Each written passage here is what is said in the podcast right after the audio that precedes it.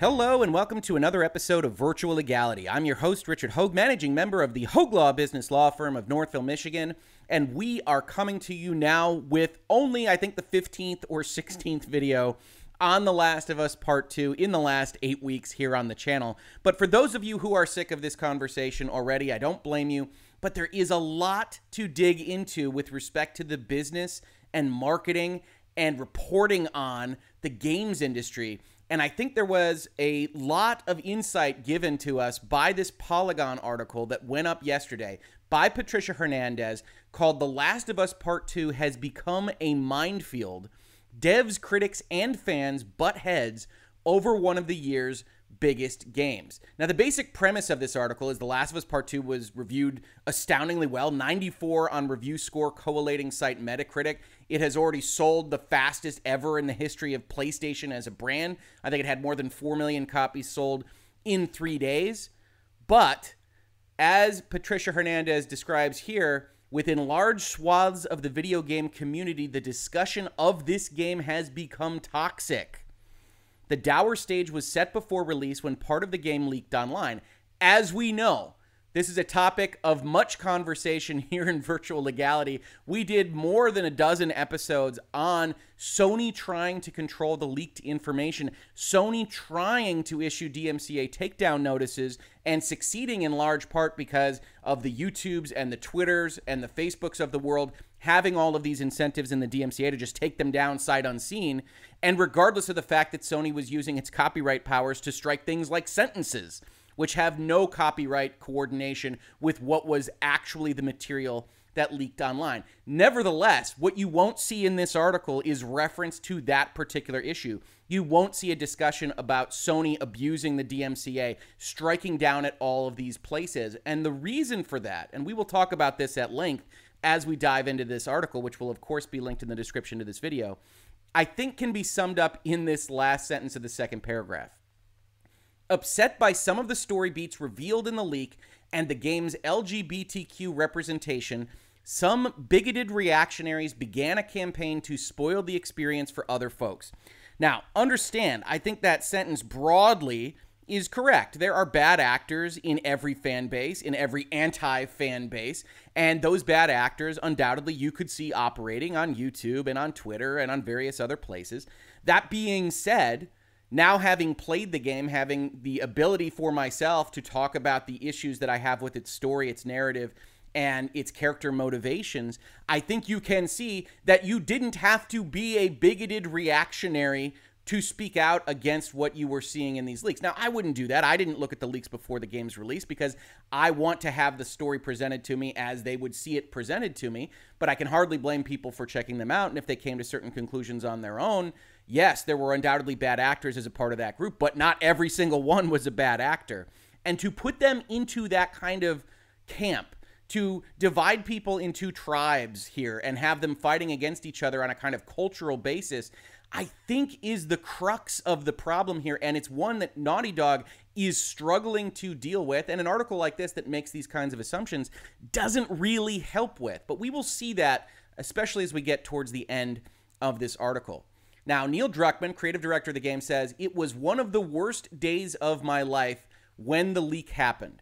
He said this in a YouTube interview with Kind of Funny, which we can actually go and we can pull up here. This is what it looked like. It has uh, Greg from Kind of Funny, Troy Baker as Joel in the bottom corner, Ashley, I think it's Johnson as Ellie, and Neil Druckmann in the top right. And one of the things that he said is he saw these leaks happen and it was one of the worst days of his life. In fact, we know it was because immediately after these leaks happened, that's when you got this entire series of videos from me. I wasn't paying attention to really The Last of Us Part 2 other than knowing its release date until this happened a couple of months ago. And then started a series where the very first question I asked was Is Sony illegally using the DMCA to muzzle Last of Us leaks? and came to the conclusion over the course of this series that if they weren't abusing it, they were right up against the line. And in my opinion, really over the line in many respects. If you're just talking about the facts of the leaks, if you're not using any screenshots, any videos, that's a significant problem. And I can totally understand why Sony wants to squash the conversation, but that doesn't make it legally right. And one of the issues that I have with this kind of characterization that you see here, and with the discussion that has kind of grown up around The Last of Us Part 2, is that it is so easy to look away, to hide your eyes from this kind of legal abuse because you disagree with whoever you think is otherwise causing trouble in the world. That, oh, Sony might be abusing the law, but they're only doing it against bigoted reactionaries. It's so easy to get into that space. And I don't really blame people for that. It's a very human response to want to other those other folks and say, well, if you are doing something that I disagree with, then Sony should be able to use whatever cudgel they want because the law should be no bar to justice. We'll talk about that again at the end. But Neil Druckmann does say it was one of the worst days of my life. He says a few hours later, the leak is everywhere. You're starting to get hate on every social media you're on, and soon this turns into death threats, anti Semitic remarks, and just craziness that I could never have anticipated. And this was all on that interview. But one of the things I do want to point out, because we're going to talk about a lot of things that I think Naughty Dog is doing wrong here in the rest of this video, one of the things that I don't think they admitted to as part of this is something that I saw kind of shown around online, and that was this kind of notion that what they said was in fact them admitting to doing this DMC abuse, and Neil Druckmann saying it specifically. And what he actually winds up saying in this space is he winds up saying that there's a lag, so it takes like an hour to take down. He was watching it in real time. It had like hundreds, maybe a thousand views before it all got taken down. And then you just sit there and your heart breaks, right? And so what he's actually referring to there, and what he admits on this video, is that they went and tried to take the actual primary content, the leaked video footage, the leaked screenshots, whatever other footage was a part of those leaks, they tried to take them down directly. And I will tell you here, as I say in this tweet, that as a guy that takes this DMCA story very seriously, that has reported on it in all corners about what Sony and Naughty Dog was doing wrong, what their proxy Muso TNT Limited was doing wrong, this was not one of those cases, or at least it wasn't admitted on video on the kind of funny games cast. Sony absolutely has the right to go find those cutscenes and take them down. What they don't necessarily have the right to do is take down discussion of what was in those cutscenes. You can't copyright facts. You can't copyright ideas. You can't copyright the storyline or narrative. What you can copyright are the words, the script, the actual images, and the video. And then you start getting into a fair use conversation. But Sony never really grappled with that. But Neil Druckmann, Sony, Naughty Dog, whomever, isn't wrong to say we can go grab the leaks. That is 100% their material. And if there's no commentary, if there's no even fair use kind of argument, they can absolutely go grab those. It's within their rights. So I don't want to get bogged down with things that Naughty Dog hasn't admitted to doing when there's so very much more that they have admitted to doing. Now, again, we get into a similar kind of sentence from Ms. Hernandez here at Polygon, where they talk about what is happening with respect to the reviews of this game that you saw a lot after the leaks of this game is straight garbage. I have a lot of those comments in my reviews. That seems to be one of the lines that people are using. But then you have, again, a kind of leap of faith uh, analysis of where those are coming from. It seems unlikely that these opinions are coming from people who have actually played the game, given that it's impossible to explain how The Last of Us Part 2 could have racked up hundreds of negative user reviews on Metacritic immediately after launch. Those two parts of the sentence don't work together, right? Undoubtedly, getting all those negative reviews, having a review bomb imposed on the game, probably isn't people that played the game. That's undoubtedly true. But it doesn't necessitate the reasoning that if that happened, if there were review bombs, that the people that you are seeing now, as of this article written on June 30th, that those opinions of people that didn't like the game are coming from people who have who haven't played the game.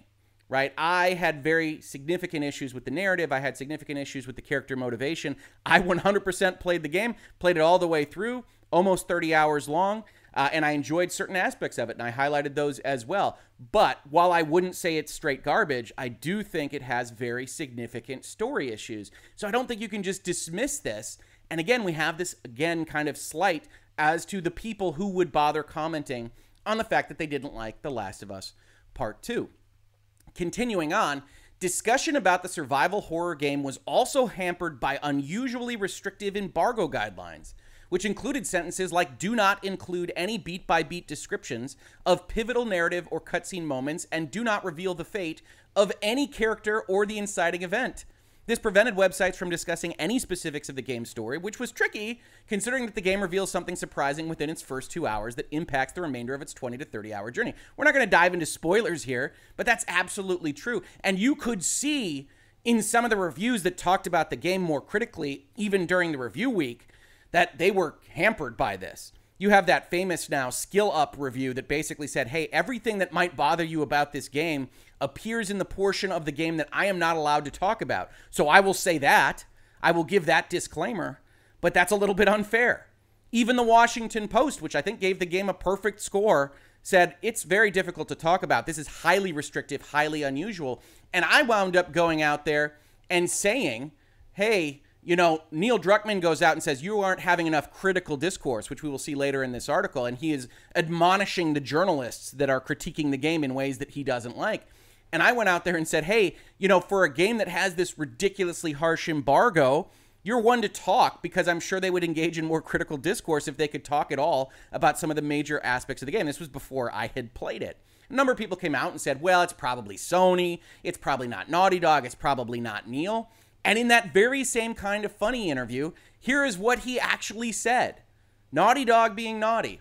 PR, their public relations, and maybe they won't like me saying this, says Neil, told us just let people say whatever they want in reviews. Don't have that embargo. They're going to talk about that. It's going to make people mad. They are going to get upset with this restriction. And we said, he, Neil, talking as Naughty Dog, I don't care. So to be very clear here, Sony, their PR firm, their marketing, didn't want that embargo, thought this was too much control, this was too stifling, that games journalists like Jason Schreier and Rob Zacny and others, who we will see referenced in this article, would get upset, would get mad at this kind of tight control that is being placed upon their own analysis of this game. And Neil said, I don't care, right? It's my game. I don't care. It's all Naughty Dog, all Neil Druckmann against the advice of Sony, who is busy at the same time going out there with DMCA takedowns, the likes of which we have never seen from a major publisher on a major game. And so while I don't think you can tie Neil Druckmann and Naughty Dog based on what he said to all the issues with these DMCA takedowns, I do think based on the notion of I don't care, there was a certain philosophy at Naughty Dog during this whole time after the leaks happened that said we are just going to control the narrative, law be damned, journalists be damned, who whatever anybody thinks of us be damned because I don't care. And it gets worse from there. As this article continues, you have those embargo deadlines and a hypothesis from Ms. Hernandez about why this happened. Why go through such lengths? Especially when the internet was flooded with half informed takes and speculation based on what that had already leaked. Control is her answer. Naughty Dog no longer steered the narrative of The Last of Us Part 2, and this was one way to try and regain control. As Kotaku reported, Naughty Dog at one point showed a fake scene during a trailer to make people believe that a character would be more present in the game than they actually were. Now, I want to take a sidebar here because a number of people have come into the comments to my videos and asked me whether that is false advertising. The answer to that is in all likelihood no. False advertising has to deceive someone on the nature of the product presented. And I know a number of you are already preparing your comments to say, well, that's what it did. But in the world of storytelling, in the world of media, movies, TV, video games, this has basically been allowed. You've been allowed to deceive people in things like trailers because what is promised to you, what is advertised to you, is a complete story on the basic premise of what you are seeing, but not the details. And most famously, if you aren't familiar with the Marvel Cinematic Universe, Infinity War had a giant set of trailers that showed the Incredible Hulk, the big green guy, running alongside the rest of the Avengers to do something, and that never appeared in the movie. As we saw in the trailers, the Hulk fights alongside the other heroes during the Battle of Wakanda, which is not what happens. Speaking at a question and answer session at George Washington University, the Russo brothers admitted the trailer was a classic case of misdirection. Joe Russo admitted that Hulk was digitally inserted into the trailer just to disguise the transformation plot point. And false advertising says you're not allowed to deceive someone on the nature of the product. But one thing that happens with the story is what product you are selling them is something that hopefully will be a story that is satisfying. And as the producer of that story, you can make the case that surprise, that not knowing all of the plot points in advance is something that is useful to you actually enjoying the product. And I think for a long time, that's basically where this kind of question has been sat. So while I understand people getting upset at this kind of trailer technique, having a character present that doesn't actually appear, it's not the kind of thing that generally rises to the level of false advertising. And as we've talked about in virtual legality before, it's not the kind of thing that the FTC, who kind of monitors this this false advertising and deceptive trade practices kind of claim, is likely to move against right? We're talking about video games. We're talking about relatively small level consumer goods. I know $60 isn't a small amount of money necessarily, but it's also not the same amount of money associated with a pharmaceutical killing you or a refrigerator or something else along those lines. So the FTC isn't necessarily going to focus on these kinds of things. That being said, it does, as Naughty Dog, represent a certain breach of trust, right? Neil Druckmann in the interview with Kind of Funny says he was very motivated by uh, Metal Gear Solid 2, which, if you aren't familiar with, is a little bit older. I'm a little bit older. And featured a character in its trailers that you didn't actually play as for the bulk of the game. And so they did a swap. They did a complete swap of the character that you were playing as. And this surprised a lot of people. A lot of people got upset. But it wasn't really false advertising in the way that we might think of it, although that was closer than this. Now, the article continues. This was actually what caused me to make this video because this was a big surprise to me. The vibe around the game hasn't gotten much better since then, since the leaks. On June 12th, Vice published its review of The Last of Us Part 2, which we're going to look at right this second. It's entitled The Last of Us Part 2 is a grim and bloody spectacle, but a poor sequel. The game's operatic tone and length can't obscure the simplicity of the themes it repeats to exhaustion and its grandiosity is poorly served by a Naughty Dog house style that has become less a signature than a straitjacket. In fact, this might be the least challenging of any of Naughty Dog's action adventures, and that puts a lot of pressure on the storytelling of The Last of Us 2 to carry the experience. But while there is a lot of story to be told here, it doesn't have much to say. It is also the growing lack of justification nobody ever reconsiders their quest for vengeance. Everyone acts under a kind of vindictive compulsion that goes little remarked and unexamined. Anger and grief are understandable motivations at the start of a revenge quest, but The Last of Us 2 never follows through on the work of exploring what sustains them past reason and scruple. Now, these are harsh words. This is a very negative critique of the game, especially based on its narrative elements. Now, if this isn't the first Last of Us Part 2 video you've watched in virtual legality, you might notice some reflection in what Vice had to say. Or as I said in my initial tweet after finishing the game, credits roll on The Last of Us Part 2, the prettiest game about virtually nothing that was ever made. Had a good time with it, but narratively the story is ludicrous, the character motivations bipolar, and the pacing atrocious anyone interested in a post-mortem, which of course I would go on to do. It's one of our most popular videos on this channel. You can check out the first 15 minutes if you're interested in the spoiler-free discussion of the game, but we talk about the problems with character motivations, the problem with pacing, the problem with setting up a legitimate revenge quest and actually talking about what that means, and we reflect on the fact that Naughty Dog and Neil Druckmann and his co writer don't appear to have a good handle on what they were even trying to achieve, which says one thing to me if Hoeg Law were a part of games journalism, if they were Vice, if we were making this video in this same capacity as Vice did, well, we might have some trouble. Because what actually happened here is the following. While the vast majority of view- view- reviewers have lavished The Last of Us Part 2 with all sorts of praise, a handful of outlets, Polygon included, have been slightly more critical of the blockbuster game. According to Zacny, Vice's review prompted a Sony representative to reach out on behalf of Naughty Dog. I want to repeat that line. It appears in the thumbnail, but it's important. Vice's review prompted a Sony representative to reach out on behalf of Naughty Dog. They felt some of the conclusions I reached in my review were unfair and dismissed some meaningful changes or improvements. Zacny told Polygon over Twitter messages. They felt the conclusions I reached in my review were unfair. Now, Zacny clarified that the exchange wasn't confrontational, but that it was nonetheless unusual as the site doesn't typically have big publishers asking in an official capacity why a review reads the way that it does.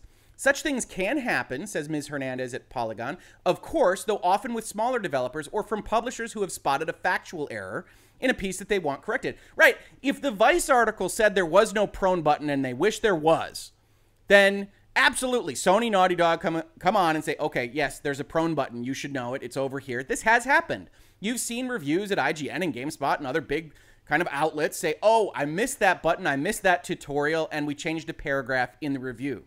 What they appear to be complaining about, and I read the whole Vice article, is narrative critiques of their storyline. And to actually have someone come without a physical problem, without missing a button, without missing a tutorial, without misunderstanding a primary functionality of the game, and say, hey, we think your conclusions were unfair. Yeah, it might very well not be confrontational. It might very well be cordial but it already accomplished the mission that is so problematic when we talk about games journalism. You have already put out there, we're watching you. We will contact you just to let you know that it's a nice outlet you have here. It would be a shame if anything were to happen to it. And to suggest that your reasoning, your understanding of this pop culture media item that we put out there is unfair. He finishes by saying, I was happy to unpack a bit of my reasoning and received a perfectly cordial message in response. And Naughty Dog's PR team declined to comment on Polygon's inquiry about its exchange with Vice.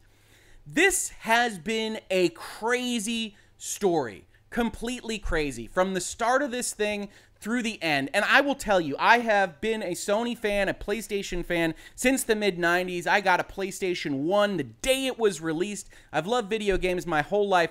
The entirety of how Sony has treated this issue and with what's coming out in articles like this one from Polygon, has completely soured me on at least the Naughty Dog branch of the Sony family, but probably Sony proper, in how they are dealing with this. This was a shame.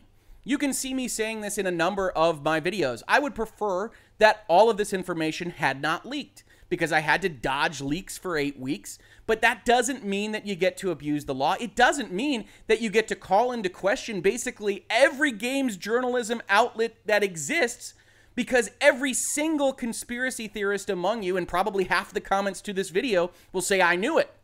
This is access journalism at its finest. They came and they rattled the saber a little bit, said, What are you even doing? Why didn't you talk nicely about our video game? We think you were unfair. And while I sit here and say, yeah, I don't think people are getting paid off, yes, they get certain amounts of access, yes, they want to get those review copies, I can't tell you that this isn't a major breach of the kind of ethical relationship that a product manufacturer should have with those that are reviewing that product.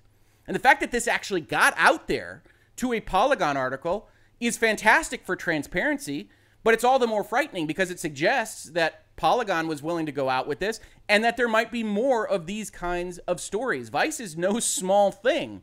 So when you talk about these kinds of things, when this kind of thing happens, who can blame people for saying, yeah, I don't trust them? And that's a problem because I want to trust them. I want to have a relationship where you can trust the games journalist, where you can trust the people putting out the game. And unfortunately, this has just descended even further, right? This article uses certain phrases here that says Neil Druckmann has gone out there to wag his finger at journalists who were comparing The Last of Us Part 2 to Schindler's List. It says God of War's Cory Barlog closed ranks around Druckmann, going so far as to unfairly position, that's the editorial from this article, dissenting opinion as an attempt to tear developers down. And you can see the wagon circling here from Ms. Hernandez and Polygon, right? Again, we talked about tribes, we talked about groups, and you can see, yes, they're wagging the finger at journalists. They are unfairly positioning dissenting opinion as an attempt to tear developers down. They are being mean to games journalism outlets, and that's not okay, which is fine. I agree. That's what I just said. But when we talk about these issues, it's not just games journalists that have this happen to them, right? You get a fight now in the rest of this article between Jason Schreier and Troy Baker that I've tweeted about. If you follow my Twitter, you can follow that as well. Mostly they're being silly at each other. Jason has said something about Last of Us. Troy has said the critics don't count, only the art counts. Troy Baker is uh, an interesting interview. I, I do recommend checking him out. He, he says some stuff. But then you get to the end kind of conclusion of this article, right? You get to the end here, and it says the following It says that protective shield around The Last of Us Part 2 can be seen anytime the creatives or talents behind the game jump into critical conversations about it. It's made talking about the game exhausting. On the one hand, we have bigots trying their hardest to tear the game down for its inclusion of queer characters, which, again, I think there are bad actors everywhere. I personally haven't seen that happening very often, but I am sure they are out there. And Ms. Hernandez puts that on one hand, a whole group of people. On the other hand, we've got the people who actually made the game putting their figurative fists up and fighting for it. On the third hand, we've got fans and professional critics trying to share their own takes on the game, good and bad, and everything in between. Now, here's the main problem with this, as you could tell from some of the references in the article. The difference between the third hand and the first hand is one of subjective manipulation, right? This is always going to be in the eye of the beholder that my negative critique, and you can see in the comments to my video, a number of people accused me of thinking various thoughts about inclusion and diversity in the game, despite not referencing it once because I didn't think it was important to talking about the problems I saw, the fundamental structural issues that I saw with respect to the game. That in this kind of context, with this kind of passion and fighting from all of these various groups, it is so easy for the second group to say everybody in the third group is in the first group. And to have all of these dividing lines between tribes to dismiss any legitimate criticism based on the fact that, oh, you're a games journalism outlet that reported on the leaks and we don't like journalists. So, oh, we think your opinion is unfair. Oh, we looked at the Hoeg Law video, but we think that because it's critiquing the game, it's somehow the talk of a bigot, right? And when you get into those conversations, you have very real problems. Now, this article actually ends with a lot of stuff I agree with. If we are truly taking the game seriously, nuanced and critical conversations aren't just necessary, they need to happen without fear that you will be perceived as a bully or enemy, which is one of the problems with that tribal approach. Because once you believe that there is a significant portion of the people that are critiquing this product out of bad faith, and maybe once you believe, and that's an accurate description of events, once there are enough bad faith actors, you wind up just sliding anybody you disagree with. You wind up othering them, dehumanizing them, and just declaring to the world that they are bigoted or ist of some kind. And that creates its own problem. Now that it's falling on journalists, now that Troy Baker is calling out Jason Schreier, now that Neil Druckmann is wagging his finger at reporters, you get articles like this one in Polygon. But this has been the relationship between Sony and Naughty Dog and the people reporting on the leaks for two months now you start to see the flaws in our current setup. You you start to see the flaws of the review process, the games journalism process, and the real issues with access and actually talking about these kinds of things. But based on my own conversations with fellow critics, many have assumed an air of wariness about The Last of Us Part 2 discourse, and I can vouch for that as well with the folks that I've talked to. It feels as if there are these larger forces working towards maintaining the status quo when it comes to big budget games. And that's fundamentally, I think, the real issue here.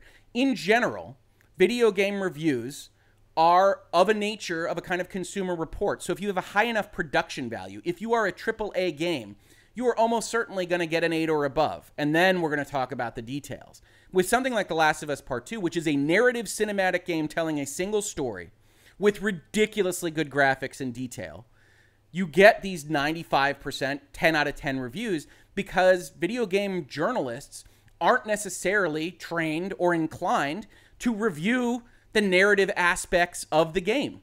They're inclined to review, oh, the shooting was fun, the jumping was fun, the level design was good, look at the detail, look at the graphics, but not do the character motivations make any sense from this scene to this scene four minutes later. And I'll tell you in The Last of Us Part 2, they don't. That's, of course, my opinion but I also think it's accurate, and you can see the Vice article agrees with me. But we have to have those conversations if we want video games to ever actually tell stories that are of a similar level and quality to those we see in movie and television. Ms. Hernandez is exactly right. It's not enough that the game is selling well and that most reviews are positive. You can't fall out of line with that general consensus, even as a joke without having to worry about whether or not a publisher will be looking over your shoulder or if hundreds of fans will blow up your social media. It is not an environment that is conducive to encouraging honest reviews or critical discussion, which is ultimately a disservice to the game, and I would argue the entire industry itself. But note, even while making that claim, even while talking about how people need to be allowed to talk about these things, there are four or five or a half dozen references to all the bigots that hate the game solely for inclusion, which are undoubtedly, as I said, out there. But are they a significant group? I have my doubts. Finally, I want to leave you with a quote that Neil Druckmann gave to Eurogamer when he was talking about the theme of The Last of Us Part 2. Often, when there's a conflict with another tribe, we dehumanize them. We make them less than us so that we can justify the things that we do in the pursuit of justice. I think Neil is right here, but he's also myopic and it results in a fairly ironic comment. Because if there's anything that The Last of Us Part 2 has succeeded in proving here in June and July of 2020, it's that there is conflict with other tribes. They will dehumanize you. And oftentimes, the dehumanizing tribe is the one called Naughty Dog. This has been Virtual Legality for today. If you enjoyed this video, thank you so much. Thank you to all the new subscribers over the last couple of days. We're now almost at 200,000 views to our Dr. Disrespect to the Mystery of the Silent Ban video. So thank you to everyone who has shared that around, who has commented on that, who has helped it trend in various places that I never thought a video from this channel would trend upon. If you like this conversation, we are talking about this kind of thing law and business and all these various other aspects of both of those through the lens of pop culture, particularly video games, but also movies, television, the internet technology giants at large.